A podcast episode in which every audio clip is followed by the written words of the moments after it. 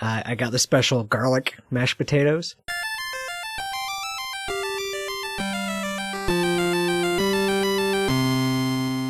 I'm Zach. I'm Riff. And I'm Kevin. And it's time for episode number one hundred sixty-four of Video Games Hot Dog, the podcast. The Wizard.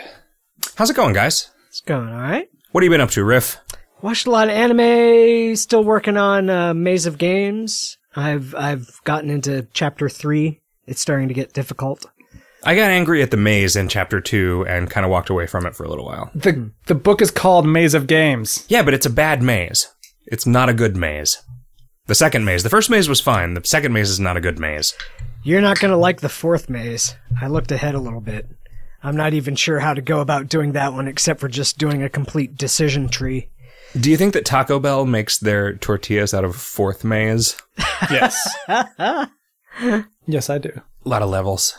A lot of layers to that joke. Seven. Yeah, yep. Seven of them. Yeah, yeah, to be precise. You guys are both going to joke hell. Look who's talking. Well, no, I'm, what what layer of joke hell do you think you're going to be on? Uh, okay, probably the sour cream layer. I'm okay. Hoping. Yeah, if I only had to, if I had to not ever have, oh boy, I don't know. If you had to give up one of the seven layers, oh, uh, like, hmm. or rather, if you could only, if you had to give up all but one of the seven oh, layers, oh no, yeah, oh, yeah no, that's a much rougher. That's not a good easy. Food. That's just becomes a. That's like a not a thing. It's just well, I mean, you can just get the cheese, and then all you've got is a what a quesadilla or whatever. Well, no, no, no, no. I'm not saying you have to get a seven layer burrito with six of the layers gone. Oh, I'm oh. saying that the seven layers represent seven kinds of food, and one of them is like you're not allowed to have the others from now on. Oh. Oh, Jesus. So I guess you got to keep cheese, right? Because yeah, like yeah. cheese is too important. How is sour cream fundamentally different than cheese? Uh, it's uh. a liquid and it's... They're both forms of cream, though. I don't think that that one would is just solid, fly. One is just sour. You're, Imagine you're, you're not, not talking to me, but talking to Saint Peter. You're not going to be able to get into heaven if you don't follow the rules. You don't get to. You don't get to lawyer your way around this shit. I'm just saying. If so, are you saying it, it's a six-layer burrito, and you can sue them for false advertising because cream cheese and or, sour cream and cream, sour cream and sour cheese? cream cheese? Yeah. Okay. I'm not. I'm proving your point here. Yeah. Uh, no, I'm just saying that like if they're if they're supposed to be stand-ins like. Oh no, I can never eat sour cream again. That does that's not a loss. Nobody cares about that. You can't eat I do. whipped sour milk. Whipped sour milk?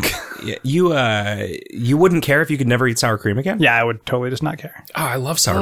cream. I, I know. I know you guys are you guys are we've we've proven time and again that you guys have terrible taste in food. You, I just saw you not only eat sour cream, but eat sour cream so enthusiastically that you smeared it all over your clothing. Uh You and I have very different interpretations of events.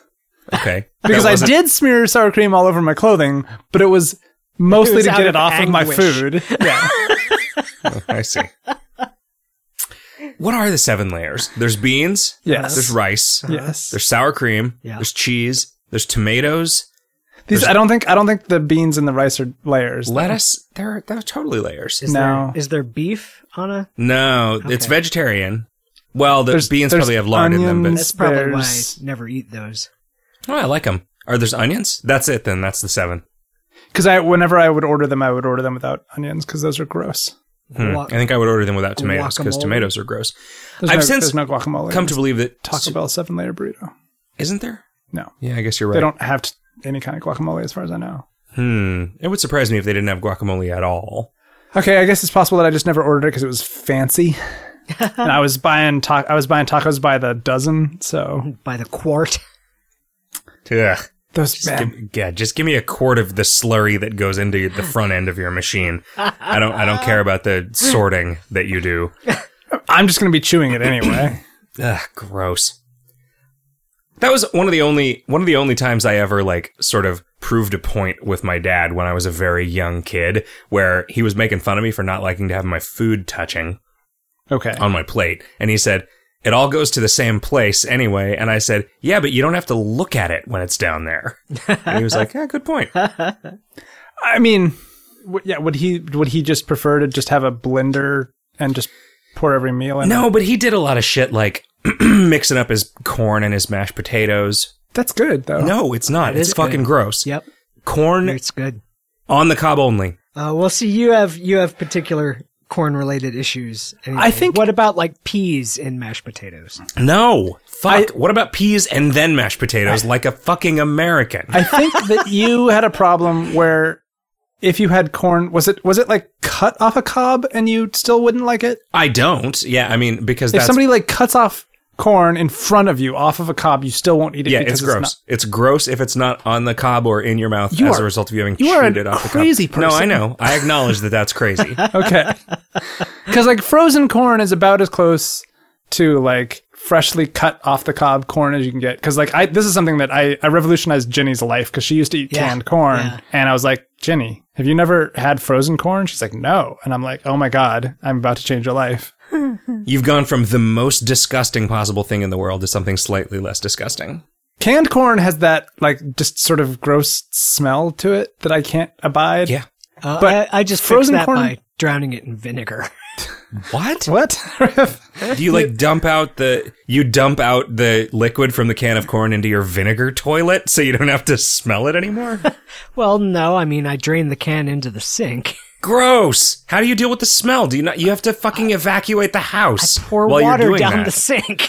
It's gross. Well, so what you're saying that there is corn juice in the, the municipal water supply now? Oh yes, so oh, much of it, God. And it's all because that is, of me. That is my version of hell. Is you're corn, you're just you're in a hotel in room and you turn on the supply? Faucet and it's just fucking canned corn juice that pours out of the faucet.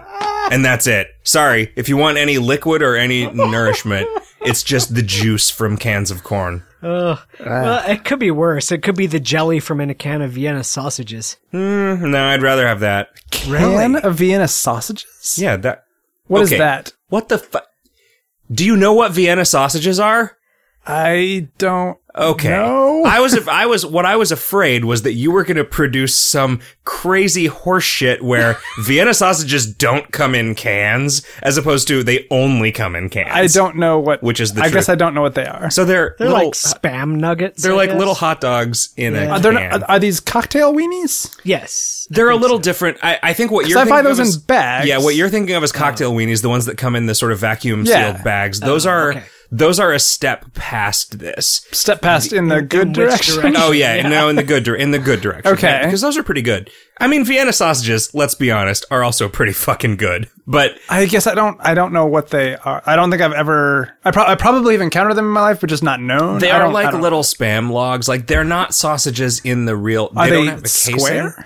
No, they're they're like a piece of... chalk. They're definitely like formed. Okay. They're they're in a mold. They're like a they're like segments of a Slim Jim. Okay, so they're like if you took if you took a cylinder of meat. Yes. And you So I'm thinking summer sausage. And you you took a billiards chalk and sort of formed each end just of it. Just sort of rounded the ends. Okay. Sure. Yeah. But it's not just round. It's it's round, but the the the sort of asymptote is perpendicular to the walls of the cylinder rather than parallel to the walls of the cylinder. Okay.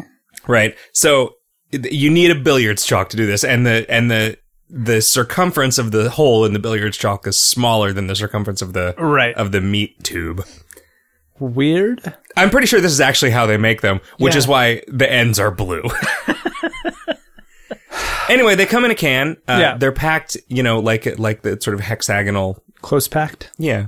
Um, and they taste good. They're in sort of a liquid. Is it a can like just a a standard number ten is not the right thing because those are huge, but the standard like no, it's four, like a small. It's like a smaller can that usually has a uh, pop top to okay. take the top off of it. So like a like like a thing of tuna fish maybe. No, it's taller than that. Okay. It's a weird size. It's the size of a Vienna sausages can. Huh. Are they you, and are they in on their ends? If you yeah, pop the top they off are. Their Yeah, yeah, yep.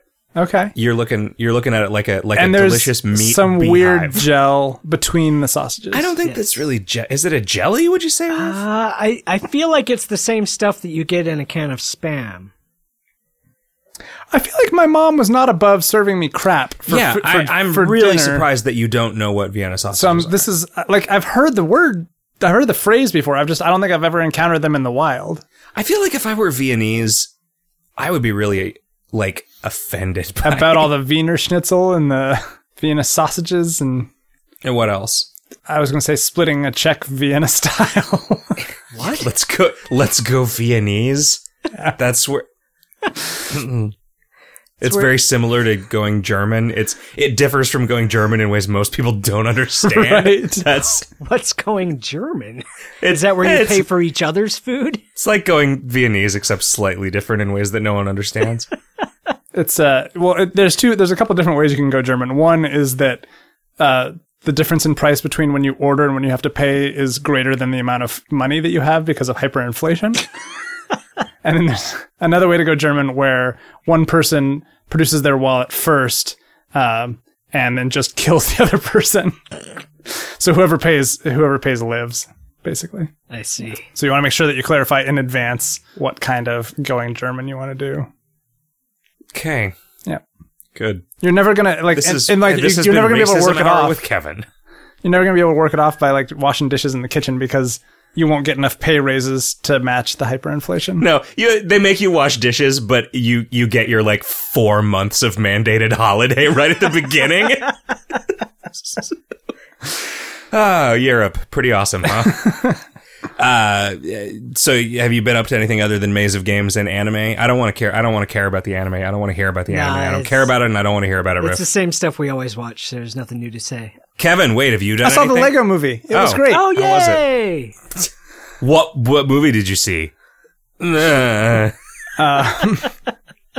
I I feel like I wanted it to not ever cut away to humans, but I understand, mm. right? Like, yeah, I didn't feel like that really added anything. Exactly. I didn't need it, but it did not ruin anything either. Yeah. I feel like I would have been just as happy, I think, with a just all all Lego all the time thing. But it was it was pretty good outside of that. Yeah. Um, funny pretty much throughout, and the the acting was the acting. The voice acting was good. It was the best Batman I've ever seen in a movie. Yeah, that was a good Batman. Okay. Uh Oh, yeah. And I, I saw Grand Grand Budapest Hotel as well. Oh, nice. Which was, that was, which also was also really good. good. Yeah. It was a good Day, day for movies that came in the Netflix pile. I, I remembered I also watched like half of Twin Peaks. Half of the entire series? Yeah. I watched up until the killer is definitively revealed, and then I watched like the first half hour of the Twin Peaks movie and then all the deleted scenes that came with the, the new box set. Oh, so did you get the gold box or whatever? I got the the newer than the gold box, which is the entire series and the movie on Blu-ray. Oh, okay. Is, is there anything new in it? Like there's yeah, there's like ninety minutes of deleted and extended scenes from the movie that have not been shown before. ninety minutes? Yeah. Jesus. And there's like some some new interviews and stuff. I don't think you can't have ninety minutes of deleted scenes from a movie. Like That's you an can entire have other you movie. Can have like ninety minutes of footage elected to not. That's a whole separate movie. It's it, like it's that uh, the Ron Burgundy story or whatever, right? Like it's that. Yeah, wake it's just up all Ron the alternate Burgundy. Takes. You can have you can have ninety minutes of material that hit the cutting room floor, but I don't think it's fair to call that deleted scenes anymore. Like, oh, check out the special features on this D V D. It's four thousand of those little clappers clicking in front of, what? In front of scenes. Like, you don't get to call that deleted scenes if there was never a chance of it. I don't know. I mean, I guess there was a chance of it. Yeah, but, uh, mm, and plus eh. a, a lot of I uh, I don't want to hazard a guess of proportion, but a lot of the a lot of the time of that ninety minutes is extended scenes. So there's a lot of scenes that that were okay. in the movie. It's just this is the longer version. So it's okay. not it's that, not that a pure ninety sense. Minutes never before never before seen. But wow, yeah. What'd you do, Zach? I've been reading a I've been reading a, a book called The Circle by Dave Eggers, which is a sort of a social media dystopia. That's Dave pretty good. Eggers is? Yeah, he's a social media dystopia. Um, I walked past his place today. Is Dave Eggers the sort of main guy behind the eight twenty-six thing, or is it Neil Pollock? Or is it both Dave Eggers and Neil Pollock? I'm, I'm pretty sure that Dave Eggers is seriously involved. Dave Eggers is the M- McSweeney's guy, right? Yeah. yeah. Yeah. Which is definitely... Yeah. That's like that's the whole Valencia writing workshop thing. Okay. Anyway, it seems to be a harsh indictment of Google and Facebook. Although it's about the company that takes over for Google and Facebook. Oh, yeah. Yeah. So it's both search and social media? Both search and destroy. Hmm. Okay. I think it might take place like twenty years from now. Huh. It's hard to imagine what twenty years from now is going to look like, given what twenty years ago looked like. Just yeah. wait twenty years. Then you don't have to imagine. True. I got time. I also watched the first two episodes of Friday the thirteenth, the series. Oh, yeah? Yeah. How's it hold up? It's very eighties. Okay. It was so it was made in nineteen eighty-seven. I did not realize. I watched this when I was like ten or eleven years old. And the first two episodes are not awesome, but... What are like, they about? What are the plots? The first one is just sort of the introduction explaining what the the sort of story is going to be like, where the you actually see the the uncle and he gets basically killed by the devil. By the devil. He goes back on his pact or whatever. And then the two, the niece and the nephew... Mulder and Scully. Yeah. They show up and they are trying to, like, sell the whole store to, like... Because he, they, like... They to a different, it. the devil. And then, uh... And then the creepy old guy shows up and is like, oh, by the way, all of these things were cursed. And then they have to go collect the, like, creepy porcelain doll that they sold to a kid who is played by Sarah Polly. I don't know who that is. Yeah, uh, she's... That. She's like a, a good actress that you probably have seen in some things. Um, but it was crazy because she's this like ten-year-old girl. Wait, um, is there is there an old man character in it? Yeah. Who like, okay, so he's like the base guy. He's like their Q, and he sends them, or he's their Obi-Wan. He's uh, their... Giles. Is he Giles? Okay. Is he played by Max von Sydow? Uh, I don't know who that is. I don't is. think he's played by Max von Sydow. um Yeah, so that, that that first episode is sort of, you know, straightforward or whatever. And the the, the second episode jumps the shark. Wow. Where they, they, they're trying to, requ- like, uh, get this uh, feather quill pen or whatever that's cursed. And it is uh, in it is in possession, or the, the person who's in possession of it is a monk in the middle of town... In this mon like sorry, a monk in this like monastery in the middle of town, like in the middle of like L A or whatever. And they've got I like bet, I bet L A monks are pretty awesome. I, yeah, like it is got their Oakley so, shades and so ridiculous. Like, and so they go undercover uh, as two like it's a male and a female are the two like the niece and the nephew or whatever, and the um it's, you know, of course, a monastery, so it's it's supposed to be all men. So she just goes in there, she puts her hair back, and like, oh, suddenly I'm a boy. And nobody ever questions it. Like, oh, it is ridiculous. It is out of control, over the top, ridiculous. Wait, so um, the, the thing that you're saying is unbelievable is that a girl can dress as a boy. No. It was th- the th- eighties. This happened all the time. That they... that they didn't do anything other than put her hair back. Like, theoretically, they, like, you know, bound bound up her, like, boobs or whatever, but, like, you can still tell that she totally has, like, a figure or whatever. It's it's just bad. It is just bad. Um, like, just the whole conceit is bad. Um, but the, you know, like, the idea of a of a quill pen that you write stuff down and it becomes true as long as it's bad stuff that kills people is oh. cool. So that's right, like, like that's like uh, Death Note. Have you all of the yeah, all that? of the like all of the ideas in it are all the like objects and the crap, the scary crap that they can do is cool. Um, and that's kind of all I remembered from it. It re- like it reminded me of The Lost Room in some ways, mm-hmm. um, which was super large, collection compelling, of weird, different objects. Yeah, it's a very like it's a very magic item centric yeah. yeah. fiction. And that and that show like also like the you know the. The writing and the acting were not like amazing, but the but the idea is so strong that it just carries yeah. all the rest Wait, of it. You didn't think the acting was good in The Lost Room? It was fine. I like Peter Croisa. I like Kevin Pollak. Yeah, I mean, I, I like those guys, and I, I thought like they were fine. Juliana Margulies. But like it, the in the pilot of Friday the thirteenth, the series, the acting was pretty bad. Was it pretty bad? Yeah, the old guy's okay, but the the niece and nephew are just like. Like exaggerated hand gestures and like, like a lot of like just super over the top, emotive stuff that wouldn't fly today. That no no audiences of, in the modern world would would be behind. It's kind of crazy to see like how standards for what is good T V has expanded since there were four channels doing television, you know? I mean, to be fair to them, in the eighties, there wasn't even time for clacks. That's true. Much less editing and acting lessons. But, I, I mean, are you going to watch the rest of it? Probably. You better. It was your Christmas present. I know. And I'll be I'll be really offended if you keep saying if you keep talking shit about it. Well, the thing is, it lasts for three seasons, right? So there's there's like another twenty-two episodes for them to sort of get their get their stride in the first season, and they didn't get canceled. There's twenty-four episodes a season? twenty-four episodes a wow. season. Wow. There are six D V Ds in each of those boxes. Wow. And they're just regular sized D V D boxes. There was no way to know. Hmm. Yeah, it's nuts. There's a lot of show there. It's weird that it's not, I mean, I guess it might be on streaming. It certainly wasn't anywhere. I haven't seen it anywhere.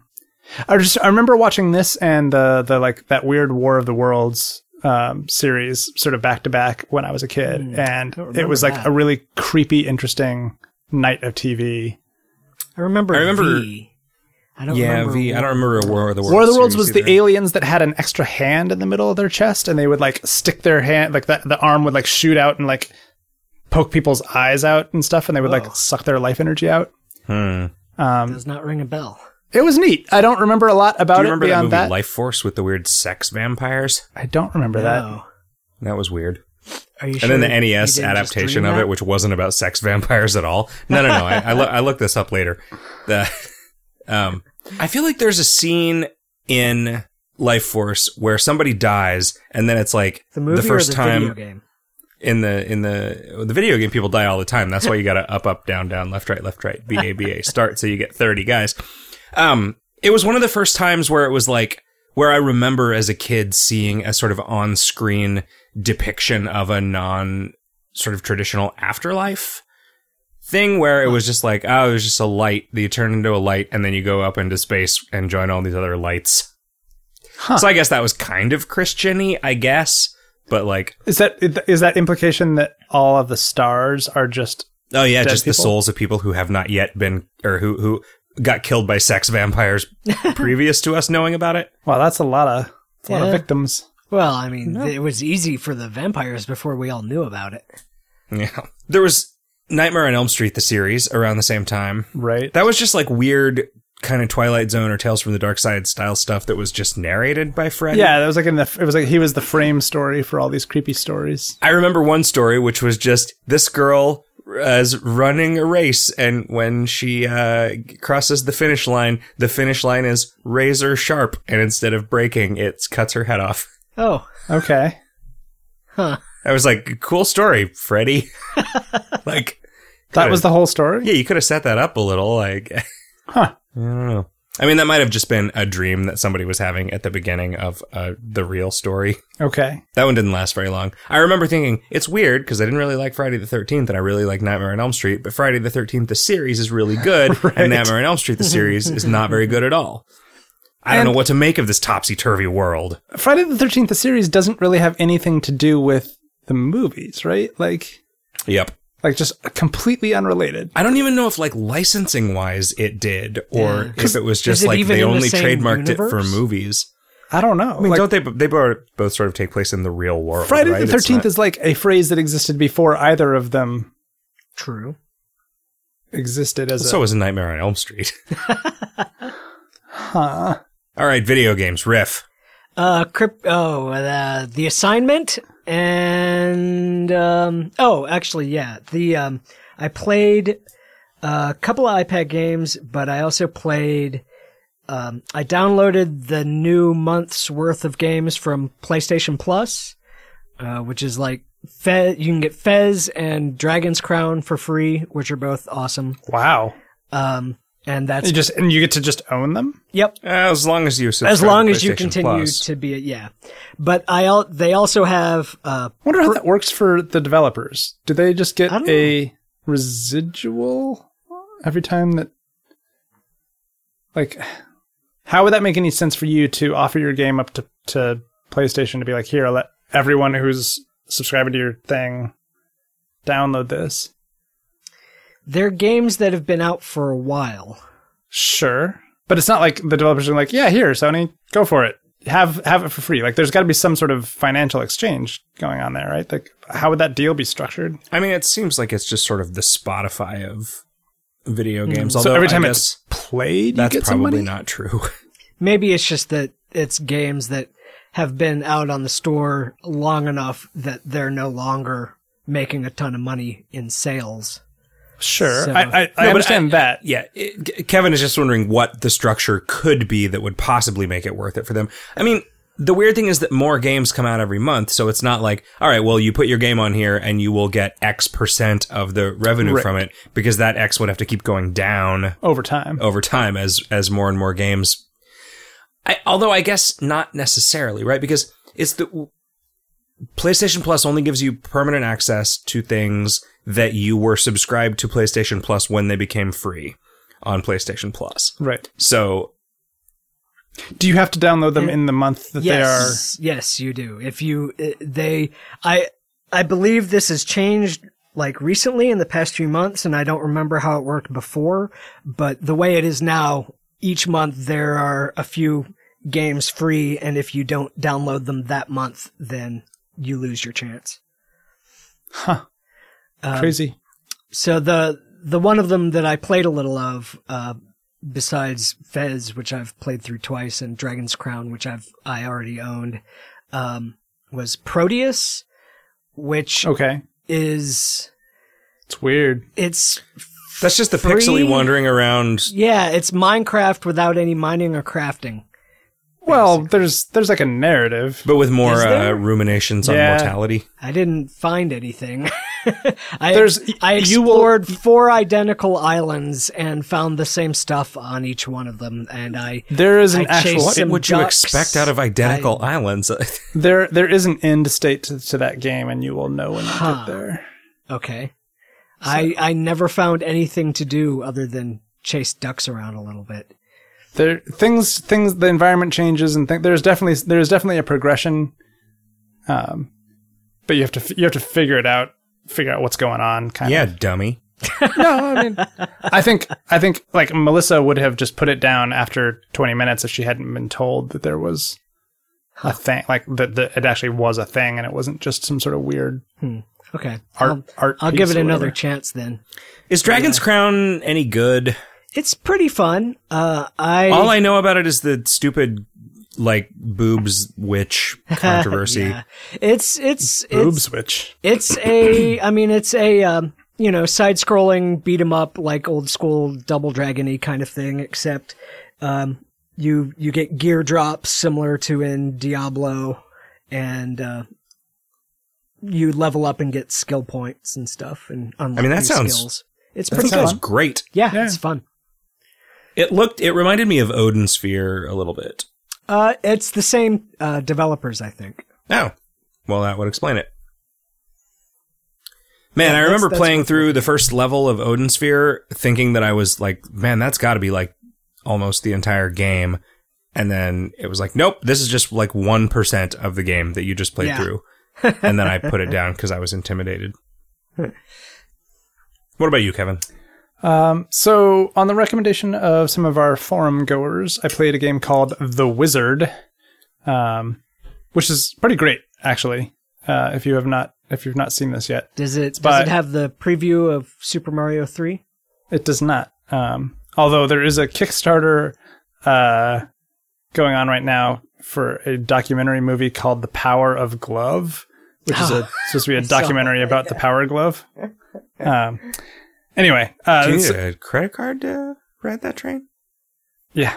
Um, so it's a game by this studio called Hypnotic Owl, uh, which I think is two European dudes. I don't know where they hail from. Um, and it is a role-playing game puzzler, kind of.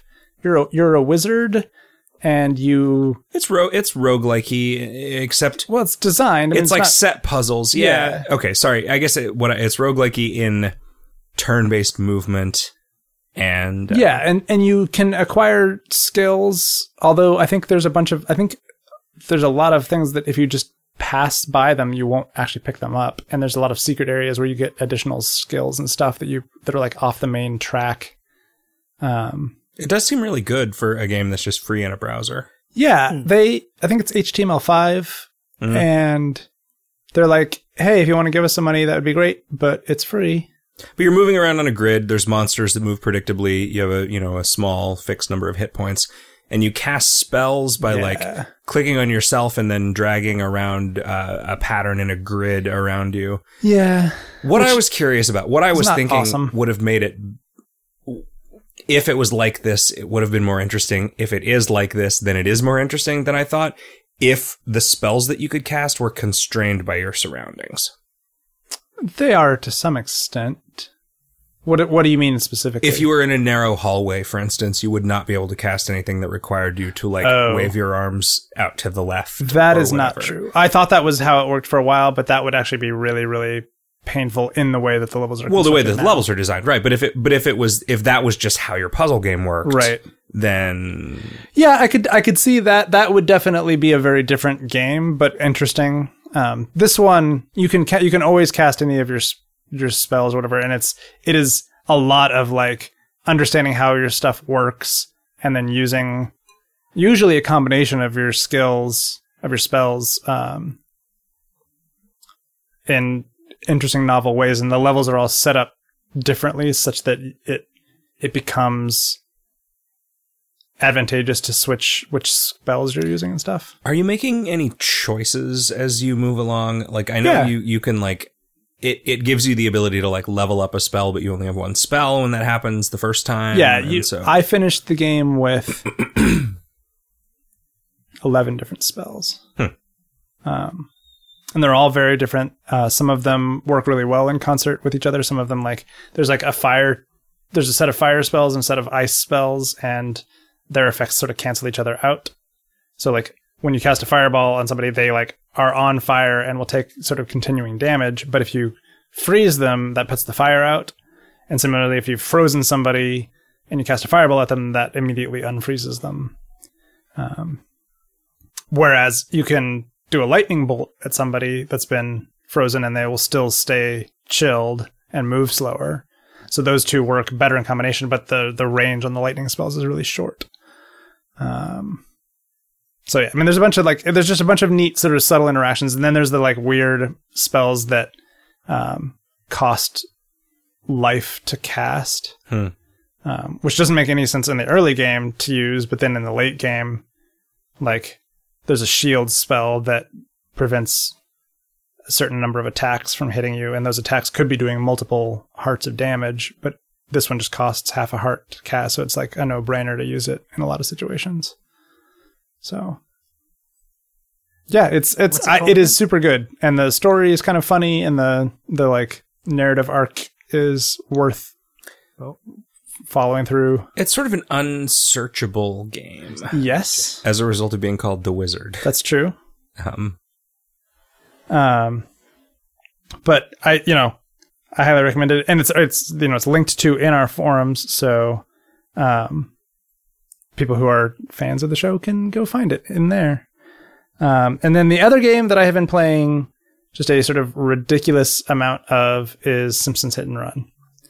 Um, and how did you come to be playing that so uh, much for the last week? I came home and found Melissa and Jenny playing it uh in the bedroom, and they were like having a great old time, and I sat and watched them for a while. I was like, this looks like a lot of fun, and I was like, this is basically um this is basically Grand Theft Auto Vice City, but sort of distilled down to just the driving and like collecting collection minigame type stuff, and none of the like shooting stuff or killing people or doing those kinds of missions or whatever. Um, I feel like I feel like with Simpsons Hit and Run, they go really far out of their way to just make the like core experience really pleasant. Like when your car like is gonna flip over, it just writes itself. Like you don't have to deal with the car flipping over or whatever. Mm-hmm. Like it's just, you know, like if you fall off a, a sheer wall, if like if you're on top of a building somehow and you just like fall off it, it just it will just land, and it, like you just like there's a lot of time where it just sort of like, this wouldn't be fun if we forced you to like have to like your car to be irreparably repair, you know, out of out of commission because you're upside down or something like that, right? Um, so they spend a lot of time just sort of focusing on sort of keeping the fun alive. Um, the racing games are sometimes really hard. Um, I feel like you, you said to me that you're like one of your criticisms with it is like, this is just, you're not good enough at racing games or like driving games to really push, yeah, it was push, like, progress. It's, it's like a Grand Theft Auto game with only the parts of Grand Theft Auto games that I don't like. Yeah. It like the environments in the game are kind of awesome. And I, when I first started playing, I was like, wow, is because the game has like seven levels to it. And I was like, wow, are there going to be seven unique like Springfield levels? Like, that's amazing. And it reminded me in some ways of like Psychonauts with like all of this like incredible mm. bespoke content in it. And then turns out that the, I think there might only be three levels that they just sort of repeat and then would change, like have subtle variations. Like in some versions of it, you can go into certain buildings that you couldn't in other ones, and like it opens up different new different shortcuts and stuff. But um so that was a little disappointing. Like I was like really excited about the idea of there being just a bunch of like each level being new and having to explore and see stuff. Um but you know, that's asking for a lot. I think that, you know, that probably would have doubled the entire budget of the game or whatever. Um but there are there's a lot of like subtle It's not even subtle. There's a lot of like visual gags that they never sort of call out that are just exist in the environment that just make it such a joy to just sort of wander around and explore and look around and stuff. I like Melissa had played through an entire level and I was like, oh man, that, that like magnifying glass thing was hilarious. And she's like, what are you talking about? I was like, come here. And so I took her, I like, I sort of drove to this place in the city where there's just this building where on top of it, instead of like a spire or a church steeple or whatever, is this just giant magnifying glass, and it's focusing the rays of the sun on this wooden building, like a wooden skyscraper downtown, which is on fire. Like, and it's just hilarious, but you, you like like Melissa like just didn't even notice it because she's just driving around and she's not necessarily like taking the time to stop and like look up and see what's going on in the city. You ha- you kind of have to get to a certain vantage, but it rewards people who poke around and are like just sort of looking at things and taking taking in what's going on. Um, I'm gonna be like such a m- mom okay. about this. Every time in the last week that I walked into the room while you guys were playing this, it seemed like you were doing exactly the same thing in exactly the same place. Huh. Like, driving, trying to collect a series of, like, glowing yellow things that were, like... They definitely reuse a lot of the same mission tropes. Like, there's... There are... You know, so there's, there's straight-up races. There are, like, things where you have to destroy an uh, opposing vehicle. There are things where you have to collect a bunch of stuff that's just scattered around either... on foot, because there's a lot of like three D platforming stuff, which also sort of made me reminded me of like Psychonauts or whatever, um, or in your car, like like sort of long distance kind of stuff. There's stuff where you're trailing cars, and sometimes they're dropping stuff out the back, and you have to collect that while still trailing them. There's stuff where you have to hit them in order to cause them to drop something, which you then pick up. Um, so it's it is a relatively limited s- sort of set of. of quest verbs, but they managed to make them different enough that it's it's pretty fun, and like it's just a fun and funny game. And I really liked like Grand Theft Auto Vice City was one of my like favorite games mm-hmm. just because of all the like sandboxy stuff, and there's just a ton of like sort of sandboxy like running around, jumping off of things, and like enough hidden stuff that rewards like deep exploration. Um, but like, how does it? Because re- I, I feel like G T A games reward it by giving you access to additional vehicles. By, there are there are vehicles. There's but a bunch of vehicles in, in all each of level. The weapons and uh, like just personal. Like you can sprint further and you have more hit points or whatever. Yeah, like, but I mean, so they've gotten rid of all ammo. Of that. Like, so many of the systems that give you targets for rewards for seeking out interesting things in weird hidden places so, aren't like, there in the Simpsons game. There's unlockable vehicles which have different actual stats. Like some are faster and some are just better handling. Some accelerate faster, that kind of thing. Um, and some like are like just heavier, bulkier, vehicles. So like, so those are better cars for when you have to destroy another vehicle and that kind of thing. Um, but then each level has a vehicle that you can't unlock, but is unique to that level, um, that you can find like hidden somewhere on the level. Um, There's one where it's uh, like a monster truck. So you're like, you're big and you get to, you can sort of just roll over everybody. And it's like, it doesn't handle very well, but it's kind of neat to, it's just like, it feels like a very different kind of car. There's one where it's a tiny little like four wheeler A T V thing that like zips around real fast and it's super small. And it's kind of, it's, it's like feels very different. And it's just hilarious to drive because it handles completely differently like than anything else in the, the game that you, than you've seen. There's one that's uh, like a literal rocket car where the back of the car is just a, you know, jet engine firing, or not a jet engine, a rocket engine firing, like, you know, a plume out the back, and that goes extremely fast, but handles like crap. Um, there's one that's a boat on wheels. Like, there's just, you know, like just a bunch of hidden stuff around like that, and they're all, they all feel like different cars, um, which is which is neat, you know, like. I don't know what to tell you. Like, it's it's just it, it has just been a lot of fun. Like finding all of the secret no, hidden collectibles. That you're, that you're not enjoying it. I just it looked very repetitive to me. I, it, and it is a little bit. Like, I think if every environment had been totally different, I don't think I would have I would have just shot down your claim. But like the fact that they effectively are just reusing levels for the later game definitely makes me feel like, oh yeah, this is kind of getting a little more repetitive. Like exploring the whole map and finding all the hidden stuff takes me, I don't know, about an hour. And then I do all the missions, which takes me another half hour to hour. Right. And so like each level is about two hours of content. And then on the repeated levels, that exploration is the fun in that exploration is a little diminished. Like they hide things in different places and there are some new thi- you know, there are some new constructions in each level, but they're really subtle and minor. Um, and you could, you can sort of tell on the early levels that they're setting up for something else to be there later on. Like once I know, once I knew that they were repeating stuff, I was like, oh, well, now I understand why this thing, it was in the middle of nowhere that didn't have anything going on. Cause like, I'm sure that they're going to use that for, um, something when they take this, do this level again or whatever. Huh. Um, yeah, I, you know. Lots of little just jokes around. There's a bunch of, they like, they have literal, they have a thing called gags, which are just interactable objects in the environment that you interact with. And then something funny happens. And it's usually not that funny. um, but sometimes it's, sometimes it's pretty good.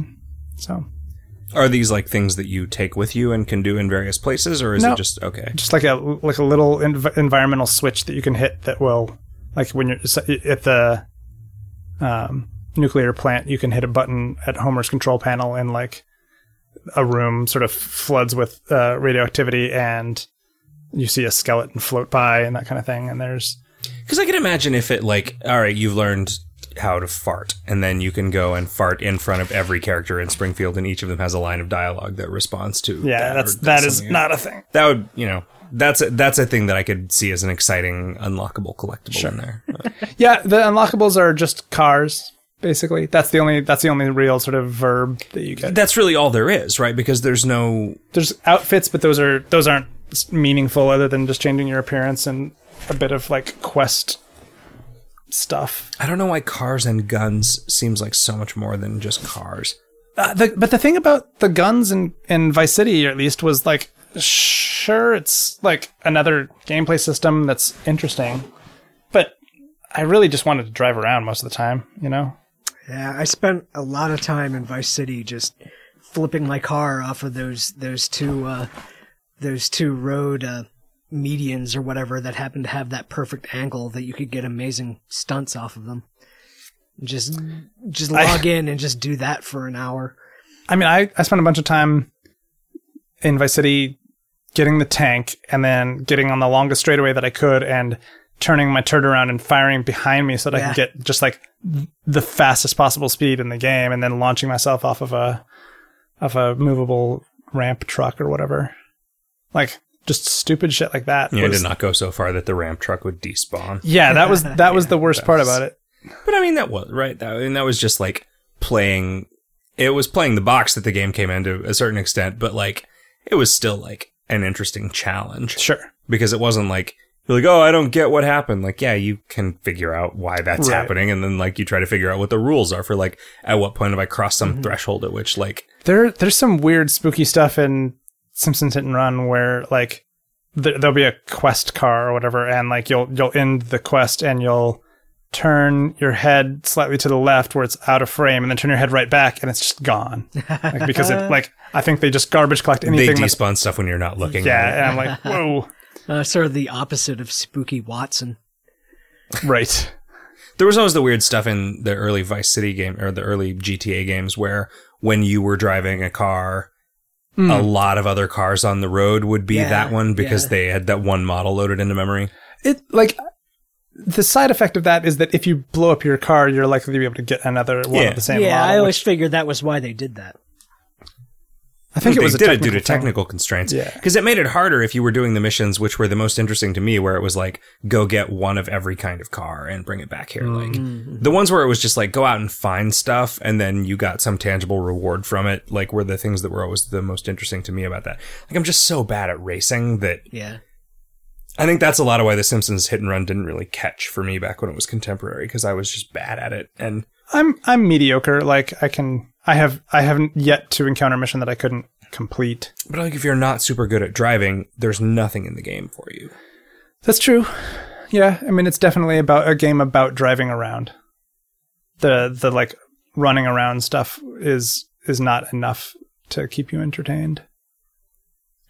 So, I, you know, all this all this once makes me do is want to play Watch Dogs more. I'm excited for you to do that, because I'm curious how you're going to feel about it.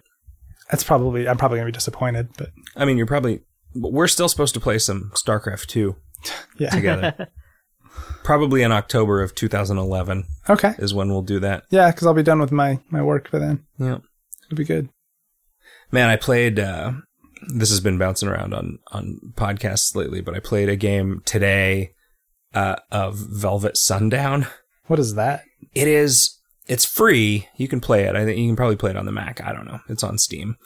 Um, you are sort of, it, it is a chat room where you're on a yacht moving around. You're moving around in a three D space. Like, you are a person and you okay. walk around, you control the camera, but you can click on somebody and then you're in a conversation with them and all of the nearby people you're sort of in a conversation Okay. with. And you Is have... It, and they're, they are humans? They are humans, yeah. Everybody's a human. It's sort of like a murder mystery dinner thing hmm. where it gives everybody an identity and some goals and then some inventory objects. And I don't think there's ever anything in the world to interact with. I think that okay. your only verbs are to go up to somebody and talk to them and then to use an item on them, which, depending on what the item is, like...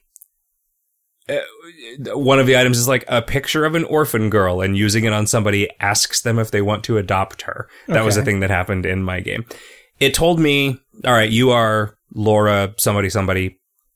You are an assistant to the president of this oil company, and you are also sort of an undercover agent for them. And you know that someone at this yacht party works for this competing oil company, and there is a, they have a plan to sabotage something. They have a plan to do something against you. And your goal, you have three sort of quests here. One of which is to find out, identify them, like to figure out the plan, to find out what the plan is uh, by the rival oil company. The second one is to recover your thong, which is a red thong with an emerald set in it, which is fucking weird. And I don't remember, like, I might have just skimmed over the backstory that explained, like, what the fuck? Like, it sounds like it sounds like maybe you had an indiscreet evening or something. Apparently. And then uh, to exchange business cards with everyone on the boat. Okay. So those are my sort of three quests. Um, and you also have this thing that, like, I, oh, I did. I don't know what the, I, like, it randomizes the goals that people have. And I think that it, it figures them out in a, in a way that's supposed to create some tension. Right. Right.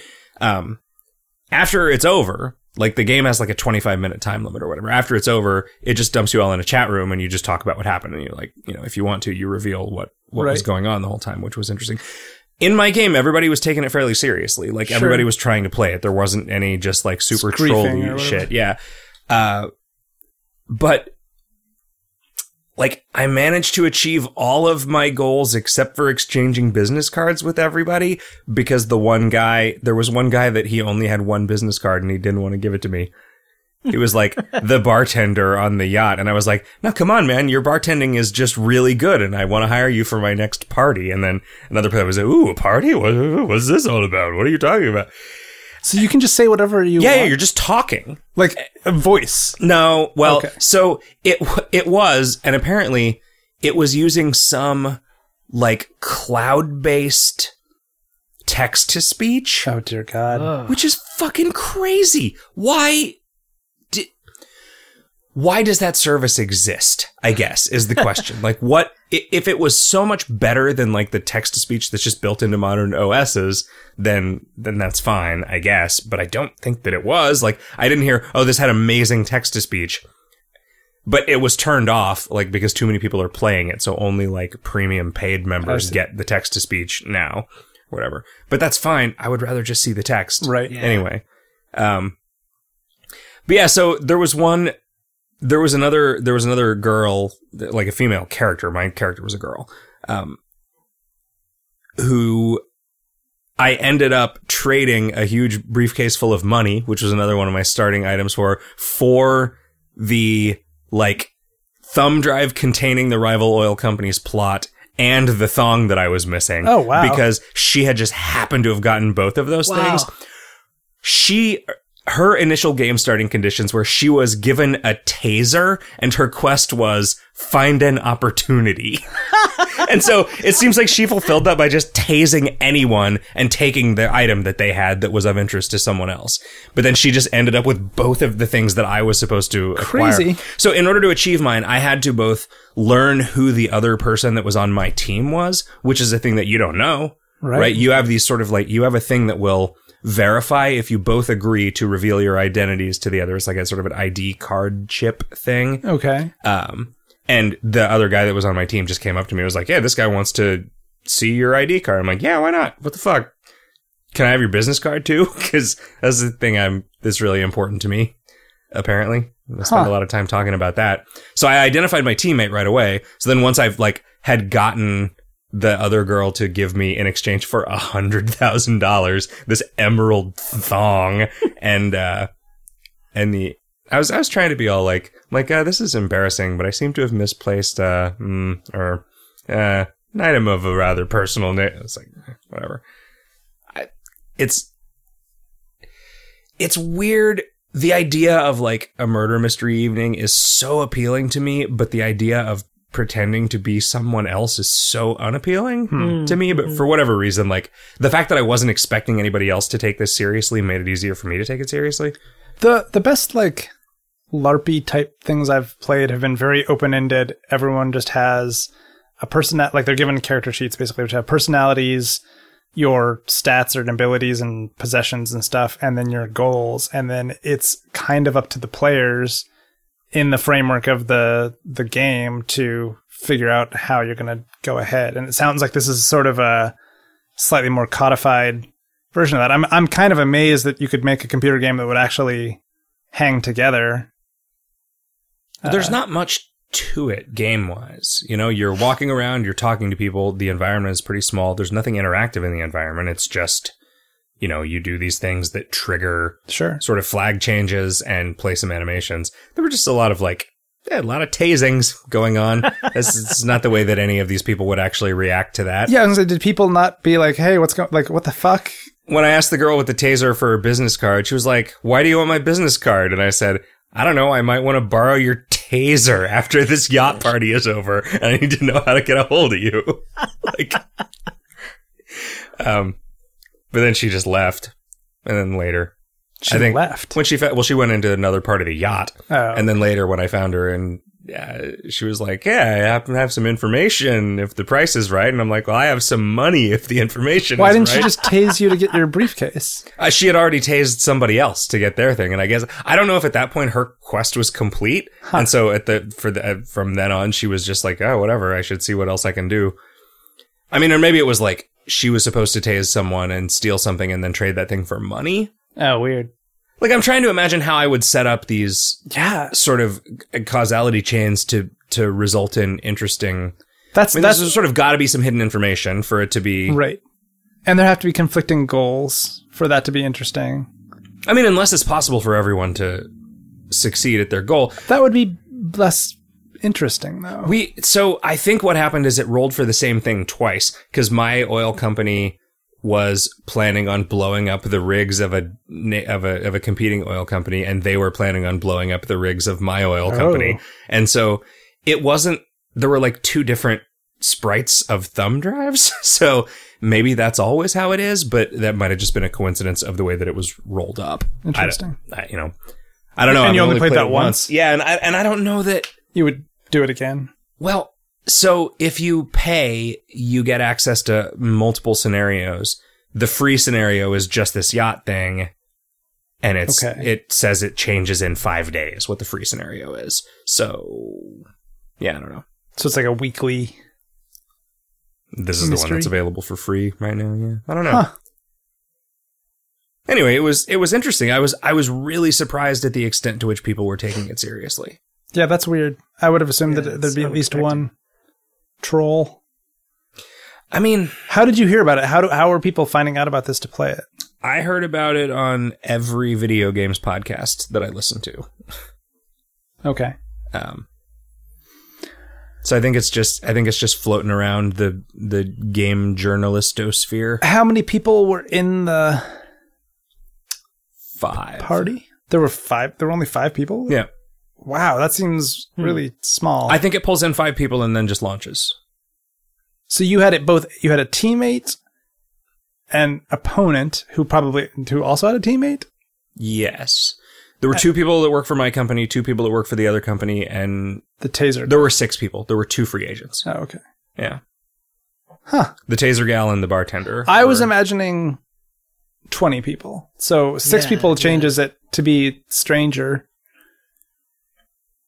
I mean, I think with that many people, it would be difficult. Like if your goal was to recover a thing that it would, it would sometimes it would probably had. take longer than twenty-five minutes. Yeah. Which. The idea, because like these LARP games where you have just sort of freeform thing, those are often like three or ten days, right? Ooh, really? Yeah. Huh. Because you just like you are just sort of playing them. You're doing it while you're at a conference or something, or in college. Right. Yeah. But college yeah. is sort of the ideal time for that kind of stuff. I mean, I feel like generally that when I th- things like this that happen in real life, like we need to go do the one. There's an Italian restaurant down the street from my house in Phoenix that pretty regularly does these murder mystery oh. evenings. Huh. That huh. Why the fuck do we not do that? Yeah, that's like, a good question. Right? Um, but we never have. They're probably mediocre. Yeah, I'm guessing. I mean, it's just going to be a bunch of old Mormons uh, doing it, but that might be interesting, that, right? Yeah, I mean, that'd be the, the, that'd be kind of fascinating just to see what that's like. Um, we'd be the only ones drunk. Like in, in real life, like it's there are so many cool things that you can do mechanically. Like you can there's so many cool ways to murder a guy.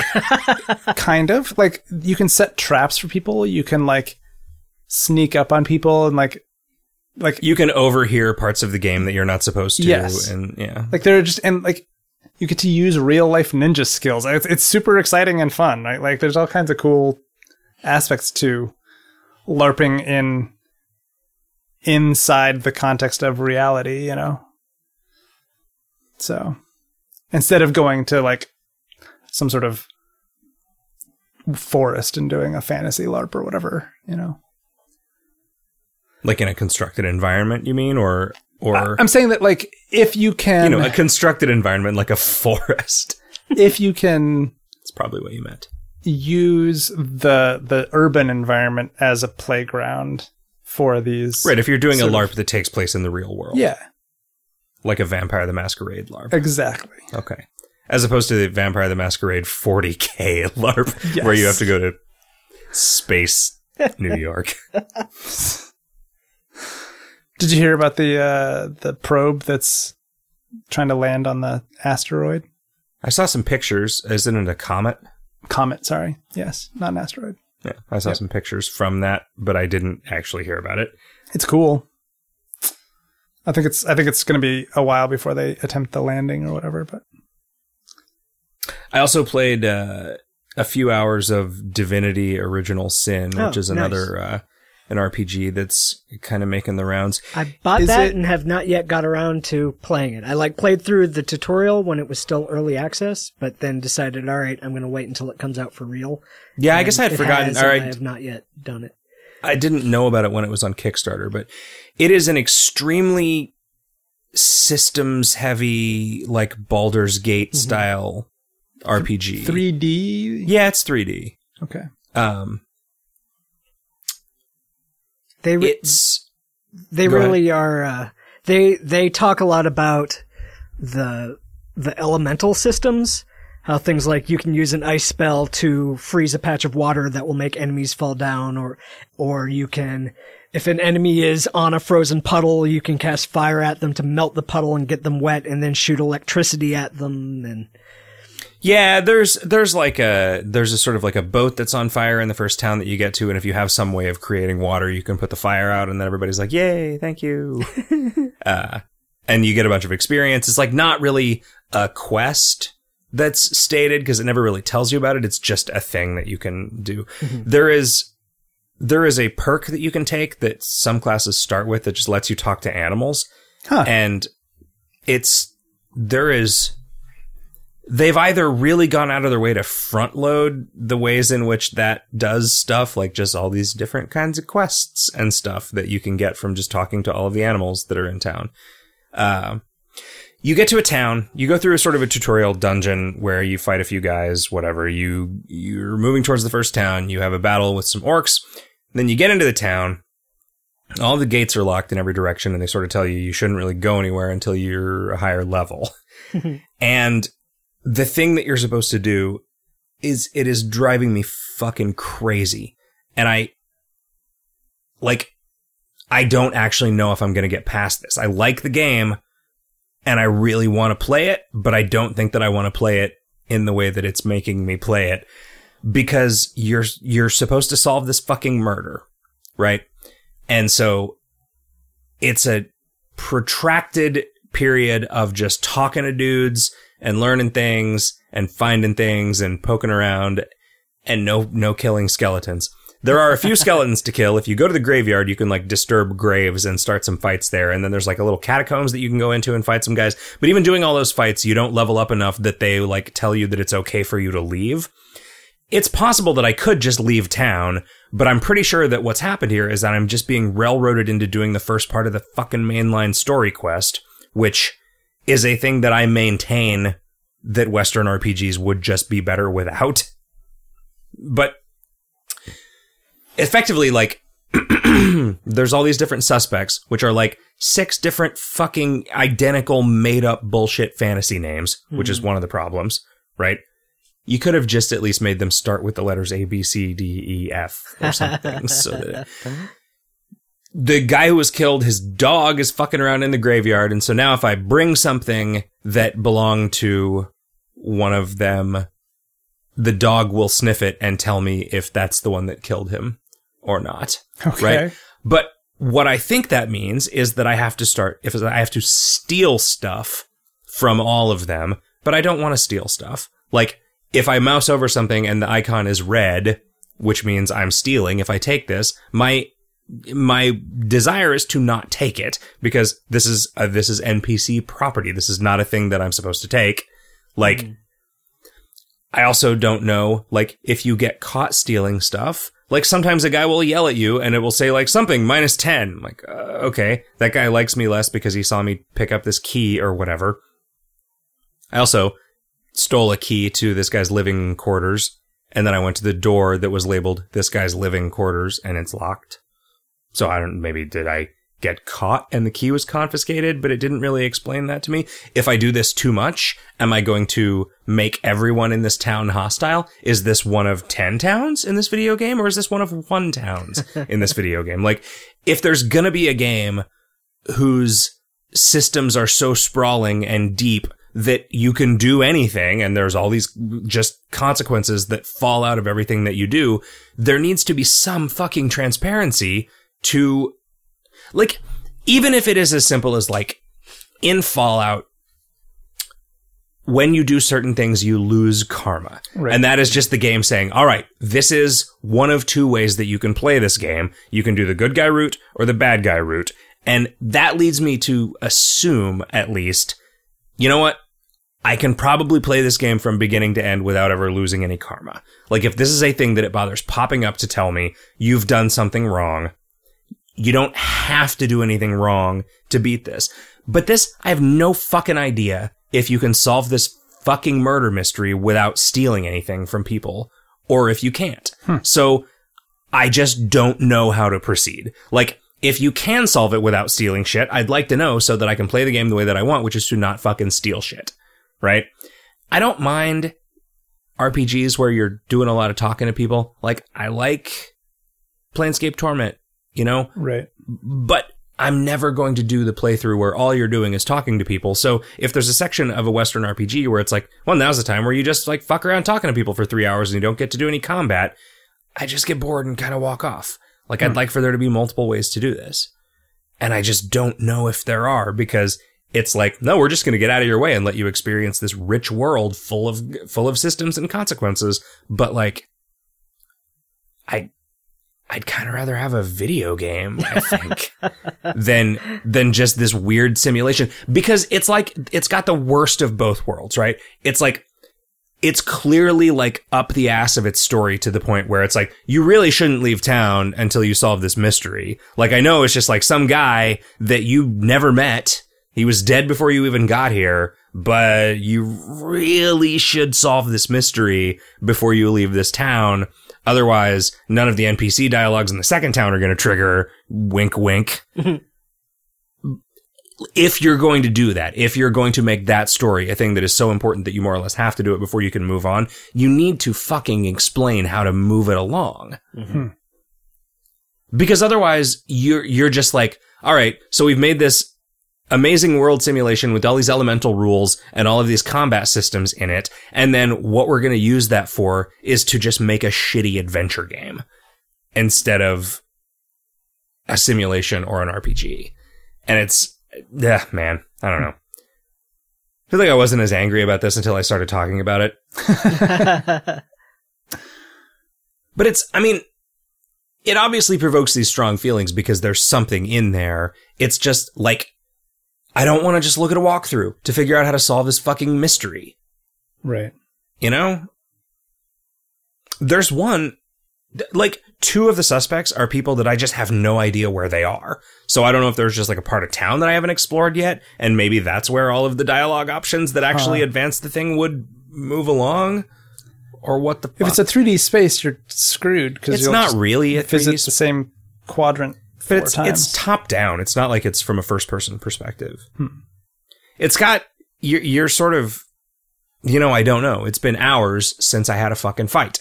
Like I've gotten you start you make two guys like you make two characters to start with, okay. Which is interesting because you're also sort of managing the relationship between those two characters, and mm-hmm. you'll get into arguments. And then you'll have to fucking play like nine rounds of rock, paper, scissors to resolve arguments. I luckily, I found out there's a fucking skip button that just makes it so it just plays all the rounds of rock, paper, scissors for you. Were you pay- playing both sides of it? Yes. No, you're not. I don't know that. I, I, I, you're just playing one particular side. And I th- this might only happen in arguments with N P Cs, but... Okay. That's uh, that'd be pretty funny because you know they, you just sort of decide. Yeah, um, I just keep tying forever. But you, I really so like, like rock. You're trying to. You can either like charm or intimidate or reason somebody into agreeing with you, and based on what your skill is at charm or intimidate or reason, that's how many sort of points you earn for a victory at rock, paper, scissors, and whatever theirs is is sort of opposed to you, and like the okay. first to nine wins. Like if you have four charm, every rock, paper, scissors victory gives you four points down the sort of track to end the conversation. It is so fucking tedious. Hmm. I don't understand why anyone thought that this huh. system was a good idea. Riff, did you ever play Oblivion? Um, no. Listeners, somebody write in and explain what the fuck was going on with that weird conversation mini game in Oblivion, because I never figured out well, anything about that. What was it? Yeah, what is the mini game? I don't know. It's just some weird mini game with some things swinging around, and no matter what you say, everyone's always angry at you. Um, uh-huh. Yeah, so I don't know. This is no better. Like, I I get how they want to add some game system stuff to something that isn't combat, right? Because right. that's the thing. The thing that the problem with an R P G that doesn't have combat in it, like a traditional R P G that doesn't have combat in it, is there's very little interesting additional verbs for them to give you if they're not like, this is a sword that will do extra damage against ghosts or whatever, right? Unless it is just a whole bunch of like adventure game puzzly flag things. Like when you try to systemize conversation systems, I think you run into the fact that it's like, way harder to simulate a guy, you know, being grateful for the hand job you just gave him than it is to simulate a guy who's dead once you've hit him with a sword until all of his hit points are gone, because huh. that guy just has to lay there. But efforts to actually systemize conversation stuff are either so confusing in the case of a thing like Oblivion, or just so dumb in the case of a, like, let's just keep playing rock, paper, scissors against each other right. until one of us scores nine points.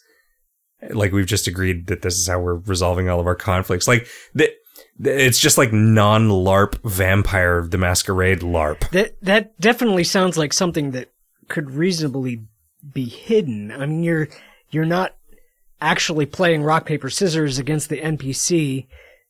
I mean, you are, but I, why would you need to do that? In in fiction, you aren't standing there with this shopkeeper playing rock, paper, scissors, I assume. So, well, I think you're reasoning with him, or you're trying yeah, to charm yeah, exactly. him. You're, right? you're, and, you're doing that, but playing rock, paper, scissors against a computer, you might as well just roll a die. So why doesn't it just roll some dice in the background and tell you the ultimate result the way Fallout does? Well, I mean, you could say the same thing about combat, though, right? Like, you're not actually taking turns hitting each other with your weapon until all of your muscles are gone or whatever. Hmm. Right? Maybe it's just, it's an abstraction that we're accustomed to. Are not strictly random in what they're choosing, though. That's, that's certainly, could, like, if it's not true, if they're not doing some sort of pattern or strategy to the rock, paper, scissors, then it is absolutely pointless. Yeah. To have the game even that, be interactive. That, that so I have to believe, I, I have to believe that they are. All right. What was the, wasn't there like a radio lab about rock, paper, scissors software championship where maybe there was like there's definitely strategies there right? was a there was a prisoner's dilemma one, and I think that yeah. like I think it might have been the same the same issue the same episode where you always the dominant you always do whatever they did last time. Like the dominant rock, paper, scissors strategy was like tit for, for tat. An A I was to I think the tit for tat was always the That was the Prisoner's Dilemma one. You always, like in repeated trials of the Prisoner's Dilemma, you always do what they did last time. But I think that also won rock, paper, scissors every time. Hmm. I tried that, and then it seemed like it was directly countering me. But I don't know, because it took so fucking long for the fucking stupid rock, paper, scissors animations to play that I got fed up and just hit the skip button every fucking time. Because also, you know what you do if you lose? You fucking reload from a quick save and you do it again until you finally win nine fucking games of rock, paper, scissors in a row and you get the fucking conversational outcome that you want. Ugh. So this is the problem. Like, you want things in video games to not be completely deterministic, but when it's like, all right, now in this Fallout game, you your speech skill gives you a twenty-five percent chance of convincing this guy that this village of N P Cs should become a new quest hub for you instead of just fucking killing you and then also burning down your house in this other town or right. whatever. So, of course, you're going to fucking quick save and just do it over and over again. You don't want it to be deterministic to the point where that won't work, because that causes all sorts of other stupid problems like it does in X COM, specifically so that you don't do this. But, like, maybe just make it so if your speech score is high enough, you can do this thing. And if it's not, you could leave and come back when it is. Right. Or just don't get the option at all. Which, it seems like New Vegas did do it that way.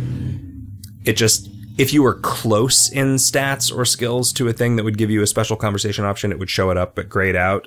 And if you had it, it would give it to you. But it would always show you which ones the optional ones are. Kind of like uh, F T L does, where right. the bonus... The bonus conversation outcomes are always like blue, and they tell you why it is that you're able to do them. They did that in uh, Vampire Masquerade too.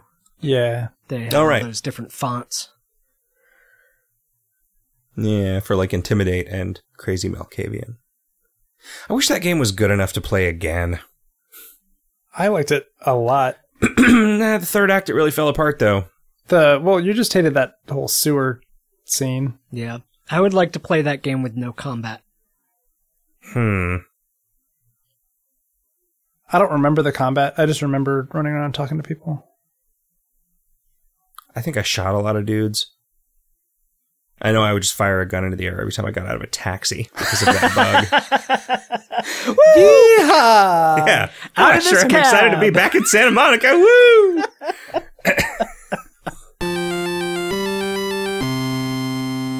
Any news catch anybody's eye? Mm. Twitch has yeah, gone off the rails. Twitch thing. Uh, you're not allowed to just do a Twitch stream of just uh, a camera pointed at your television tuned to network T V. they they shut down Justin dot T V with no warning, apparently. And people have like two weeks to get any kind of archives off if they want or something.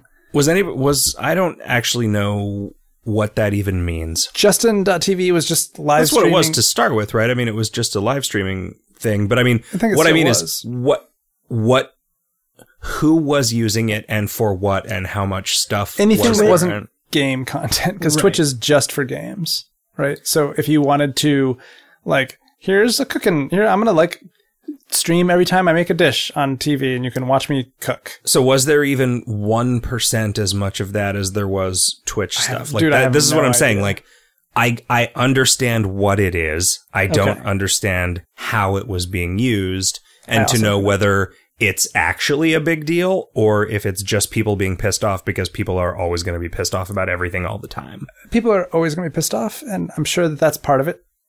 Um, People were still using the service because there are people that are upset that it went away. Were um, they still using it, or were they just upset on behalf of the imaginary people in their heads?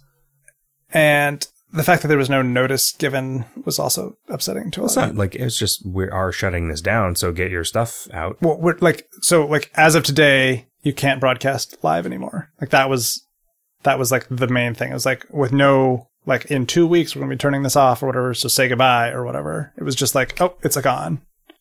Right? So that was potentially shocking to some people.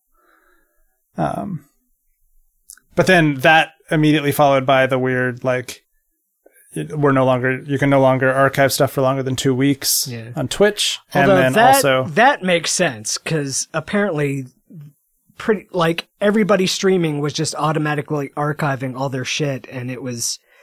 Yeah, it was tons hundred, and tons hundreds of and hundreds of terabytes of shit that nobody was ever looking at. So it was very, very, very little. I they, I feel like they could have just deleted the stuff that nobody had ever watched, and that would have been fine.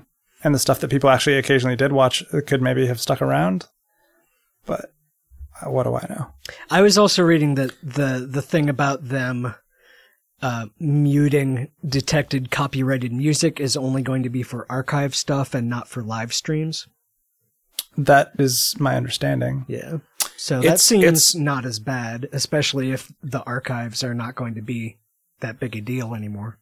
It's also possible that they say they're only keeping stuff for two weeks in the same way that we say it takes three to six weeks to ship a t-shirt, right? Not because it does, but because it might. Sometimes. And they might just be reserving the right to delete stuff that has never been watched that's more than a couple weeks old. Hmm.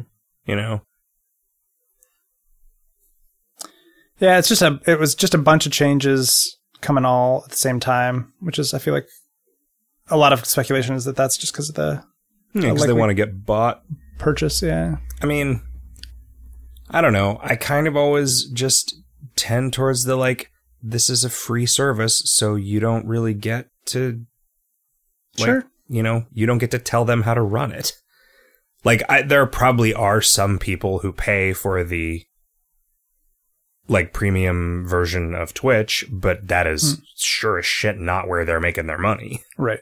You know, so... They're, they've got to be making money from ads, right? Yeah, yeah. That's the only way anybody does anything on the internet these days. Jeez. What else?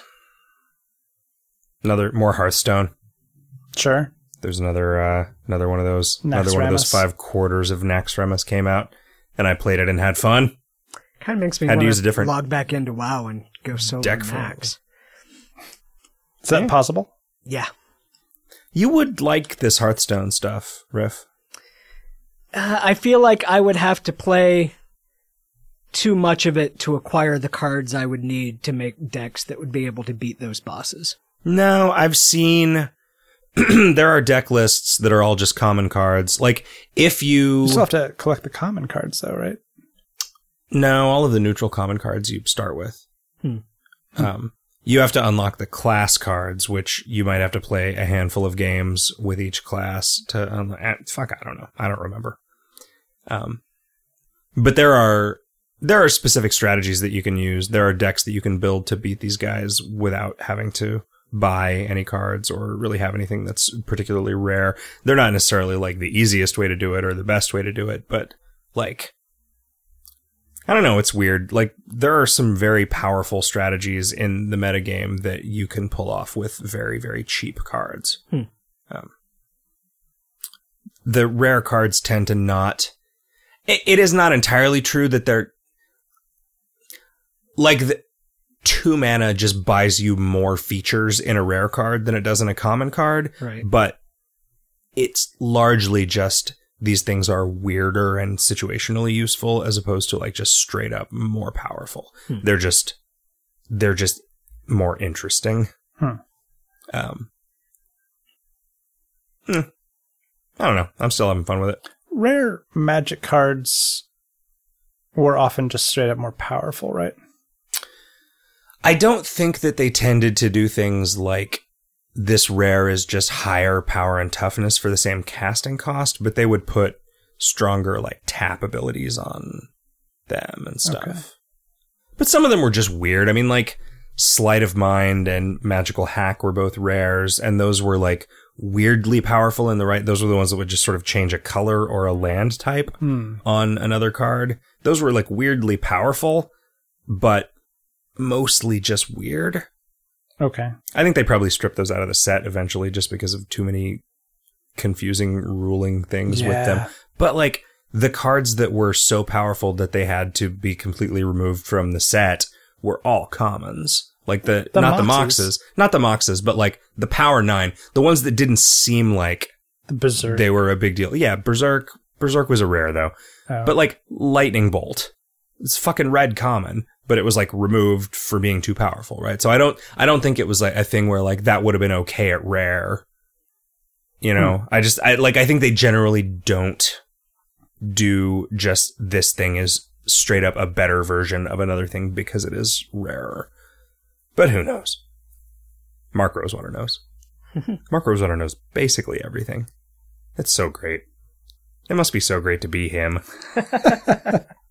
Nice assignment. Yeah. Crypt the Necro Dancer. Hell yeah. We all fucking loved it. It was yep. fucking great.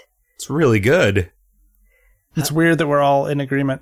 You tap, you ta- you tap around, you go boom, yep. boom. Boom, yep. boom, boom. Although I spent ninety percent of my time playing it, playing on Bard. Oh, really? Uh, yeah, so you'd have to... Because I just wanted to both... Like, way more than the practice rooms, Bard is a way to just kind of learn how the game works in a lower pressure environment. And it is weird to me that as the Bard, you can still do all the unlocks. Because I'm like, well, I'm just going to yeah. play this on easy until I unlock everything and then go back in on the normal difficulty mode with... I mean, who... But you're not... hurting anybody but yourself, right? Yeah, sure. I'm not hurting myself. So then you're fine. I'm having a lot of fun. I think this game is good even without the music element.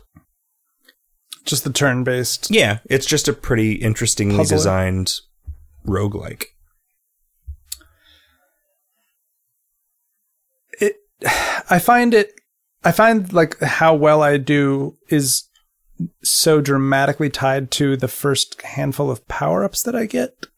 Like, mm. if I can get a good ranged weapon or a, and like a, a strong torch, mm. I'm going to yeah. do so much yeah. getting, better. Getting a torch and a spear early is pretty what important. What do the to torches me. Do? They let you see beyond the walls. And how is that advantageous? Because you get to see all where all the secret yeah, you can see compartments where are, where all the are and... super nice chests and gold piles and stuff are. No, but you still find all those. You just... Uh, not before time runs out, usually. Time runs out. So if you're playing on Bard, yeah. you don't realize that at the end of the song, it just takes you to the next level. And songs are about two or three minutes long. Oh, wow. I had no idea. Yeah. Okay. Well, then that makes a lot more sense. Yeah. I um, I sort of like the whips. I don't understand them. I have not had a lot of opportunity to figure them out. At first, I thought... I thought, oh my god, this strikes things like a knight's move, but that's not true. No, it's like the broadsword, except instead of attacking everything in three across in front of you, it attacks one thing in five across in front of you. But it's not... Oh, is it five across? Yeah, I believe so. Because it goes around corners in weird ways. But I'm pretty sure it's always just like a line adjacent to you, unless, unless I was that understanding it. That would make way more sense. That would probably be consistent with what I was seeing and just not understanding. But it's also, like, I can be... I thought with a whip I could move right up next to something and it wouldn't attack them. If there's something else in the... Something else that it would attack first. I think it does it leftmost first. Okay. Relative to, to where you're moving. I don't exactly understand. The Morningstar works slightly differently I've than never, that. I've not unlocked the Morningstar. Um... And I don't really know. And then there's like the longsword, which is like the spear, but you also move. That's the rapier. That's the rapier. Oh, yeah. Okay. What's the longsword? Longsword, I think, is... Is it just the is, same as the spear? I think it's both the spear and the broadsword. Oh, okay. Wow, really? Yeah. That's crazy. I mean, it, it it's not like you can't hit something on a knight's move from you. But you can but hit something that is diagonal oh, or two away in front of you. Oh, wow. That's great. Yeah. There's, and so golden variants, they just drop more gold. Oh, okay. And then... I think the blood, blood. ones occasionally heal you.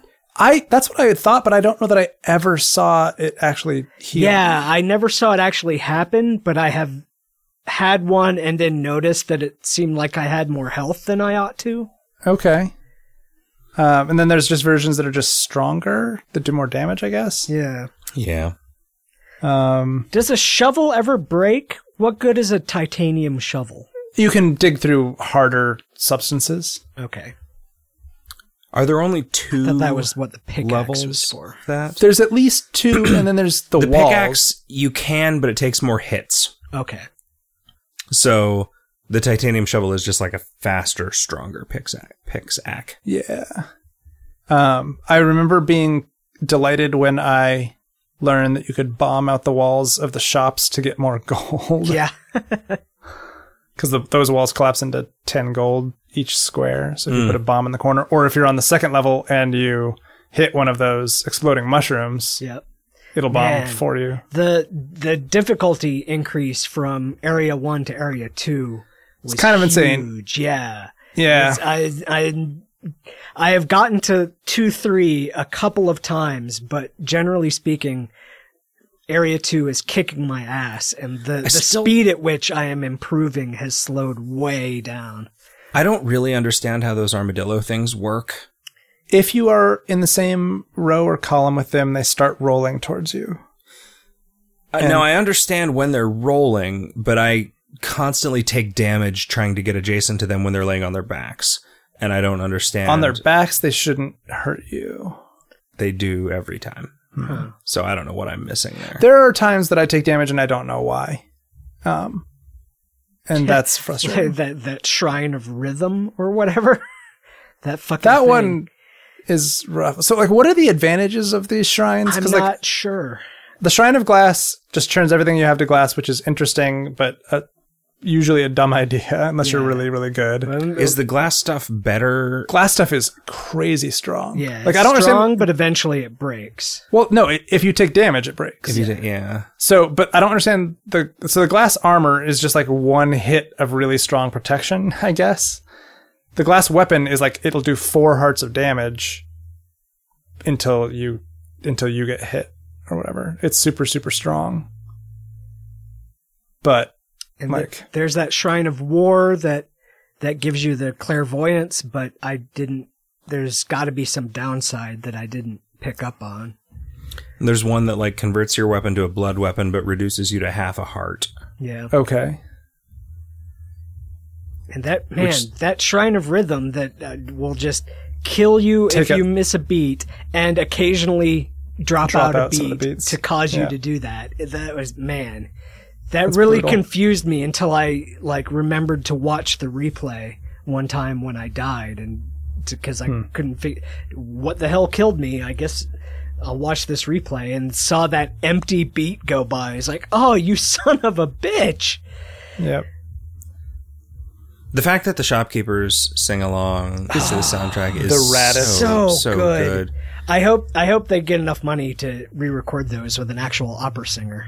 Oh, no way. It's so good. It's oh. I love it the way that it is. Oh, with it, the sounds good, but it sounds good. It sounds great, but I'd love to hear it live, though. He, uh, he gets I like affected, it better with auto-tune. He's he's affected with uh, by fear spells. I, I chased oh, really? him out of the store once. Yeah, I remember r- walking into once and he was like huddled up in the corner of his store, and I'm like, oh. Are the scrolls with the spells on them predictable? Like, I believe is, that they're the same every time. Okay. That's, the, that's I think the black is always fear, and the white nice. is always... Or the blue is always freeze or something. It's weird that they don't just, just call them... Name. yeah. I mean, I wonder if on harder difficulties they are randomized. Because that's a very roguelike thing to do to the player, is to randomize right. the effects of, of potions and scrolls. the... um. The the shopkeeper singing thing reminded me of sort of what I wanted to be the case in Transistor, where they had recorded humming yeah. um, along with every audio track, so you could always just hit that button to listen to that. But I wish to fuck it had just been a toggle so right. that you yeah. could turn it on and then play the game with that additional thing happening on the soundtrack. Because, like, with this, like, you can just hang out in the shop if you want to and keep listening to that. Um... But I guess not understanding that there was a time limit, because I only played the baby version of the game for bald bard babies. I did not I did not know that you could just play it like a turn-based roguelike. That's cool. It's great. It really holds up. Huh. Like, I wondered if when I first was playing it, I was like, wow, the the rhythm game nature of this really, like, makes it impressive, even though it's just a pretty a pretty straightforward basic roguelike, mm-hmm. but like, no, it's actually a really good, really tightly designed roguelike. Huh. Like that, like, my skill has definitely improved. Like, I can now yeah. generally fight dragons and win and stuff, but if that depends a little bit on the environment, you know. You the, need you need a bunch of vertical space to yeah. to effectively fight a dragon. My my problem is that I am I am torn between, like, having to hit that fast rhythm ruins the part of my brain that lets me make sound tactical decisions. Which I think is part of the point. Yes, of the game, definitely. Right? But yeah, whew. Rough. If Bard mode was just crazy easy, then I would, then I would agree with you. I mean, I think I do agree with you that it is the point that it's difficult, but I think it's way too difficult for me, as is evidenced by the fact that even when I have as much time as I want, I still can't, like, reliably do super well. I can't even imagine how hard Zone four is going to be. yeah, no kidding. God. I was able to get through to Zone two and get to, like, three, two once, maybe, but, like... Yeah, I've yet to make it past three one. I only, I only, I have only been able to beat Zone two once. So I don't know that I have consistently mastered that by any means. There's still some kind of monster on the in the first zone that I've never encountered, which is huh. weird. Some some kind of bat. Like a red bat? I think it's the one beyond the red bat. Hmm. I don't know. Because there's red bats that just move every turn. Right. And I don't... Those are weird because those are random as far as I can tell, right? Like the, the, the direction they go is just... It's... um. I was... I, there's a guy I saw linked on Twitter today that has a list of like short, one minute long... videos that show that show you how to beat every monster individually. Okay. The key to the red bat is that if like say look at the if you if you look at the board as being like a, a chessboard with like white squares and black squares, except they're glowing squares and dirt squares. Right. If you are on the same color square as a red bat, the red bat will always hit you, and if you're on I might have this reversed, but if you're if you're on the opposite color square of the bat, then it cannot hit you. Right, that makes sense. Is is basically the key to that. Yeah, so I didn't understand until I was playing a lot of Bard mode that digging is a way of just wasting a turn. Yeah, changing changing your phase basically. Yeah, that's yeah. a that's a, a key realization. And the drum. I haven't played. What with does the that drum. do? What does that the, do? The drum. All it does is it just you, you stand there and you beat the drum. Oh, once. nice. Hmm. So it's it's like it's huh. like being able to dig without having to be huh. on a wall. Neat. Hmm. Yeah, it's like super tactically strong. And that, that would be easier if it were easier, or that would be that would be better suited to me. I feel if it weren't kind of hard for me to accurately hit two arrow keys at the same time. Right. Like it's that's the that's the double challenge. Yeah. There. So, did you Crypt of the Necrodancer? Have you guys found that potion? I don't know what you mean by the potion. There is a potion. It looks just like a red Legend of Zelda potion. I found it once, and Dan Bob has talked about running into it a couple of times. I found it in a in a hidden room. Uh, okay. A hidden room that I had to bomb into because it was it was the the the rocky dirt walls all the way around it, and it's. It doesn't go into a usable item slot. It goes up in your equipment. Okay. And I have no idea what it does. It, it, it's not it, like it doesn't bring you back to life if you die? Nope. It doesn't. It didn't heal me or anything. I don't know what it's for. I don't know that I've encountered that. It may be like this game's eggplant. Huh. But yeah, maybe something special happens if you complete the level with... while still holding that or something. Yeah. I don't know that I've ever seen it. All right, what are we doing next? I am going to suggest that we play Road Not Taken. It's a just super recently released game by Spry Fox. They're the people that made Triple Town mm-hmm. and a couple other games in that oeuvre. I believe that is a thing that is free on PlayStation four if you have P S Plus this month. Well, gosh. Yeah. What an opportunity for those people. It's also available on Mac and P C. And it's also like twelve bucks. Yes. Through the humble would get. I don't know if it's on Steam. It is on Steam. Mm. It is on Steam? Yeah. Okay. Okay, then I'm going to pay whatever it costs on Steam because I love D R M. Derm. Cool, guys. Kevin, if somebody wanted to send us a uh, question for our ever-skipped listener's mail segment, yes. How would they do that? Uh, they could tweet us at V G Hot Dog. They could email us, V G Hot Dog at gmail dot com.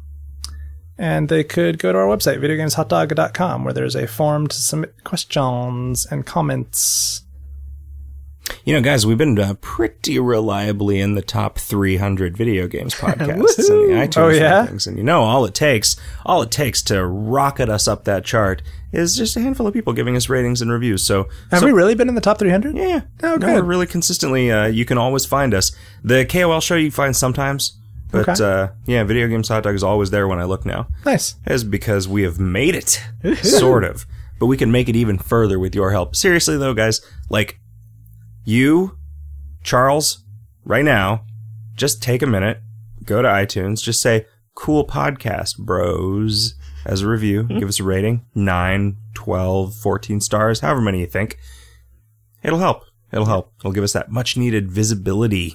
I like that if you say nice podcast bros with no comma, it's like he's talking about us. Yeah. Oh, and yeah. then if it's nice podcast comma bros, it's like he's talking to us. And you can put, in fact, an, Charles... put an E on the end, and he's talking about, you know, not our nice podcast broetry.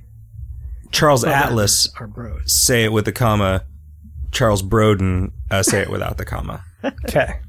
And uh, you can follow us on our personal Twitters at uh, was I'm at Rifflesby, and Kevin is at Puzzle Theory, and Zach is at you're using the Evil Jick, is that correct? No, Zap no. Jackson. Zap Evil Jackson. J- Evil Jick is long gone. Okay.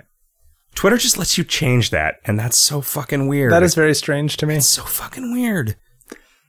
And what was it like? Somebody was like holding a, a really short Twitter handle hostage for a while. Oh, yeah, I heard about that. It was like a one a, a one letter Twitter thing yeah. account that got hacked and was extortioning the guy.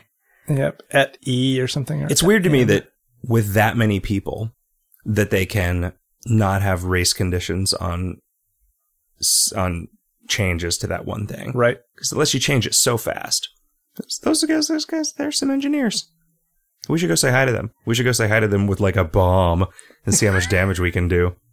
They're super fast. They'd be able to just... Man, wouldn't it be, be super fucked if somebody bombed the Twitter offices right after we release this and they're like, they finger us?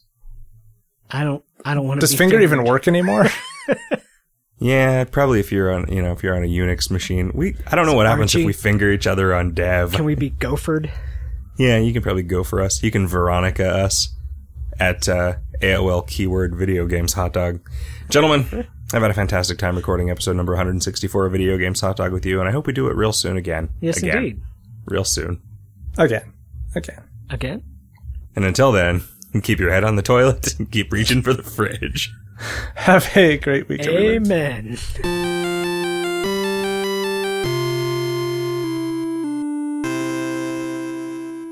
The the crows get to him, and there's just the skeleton hanging from a hard hat.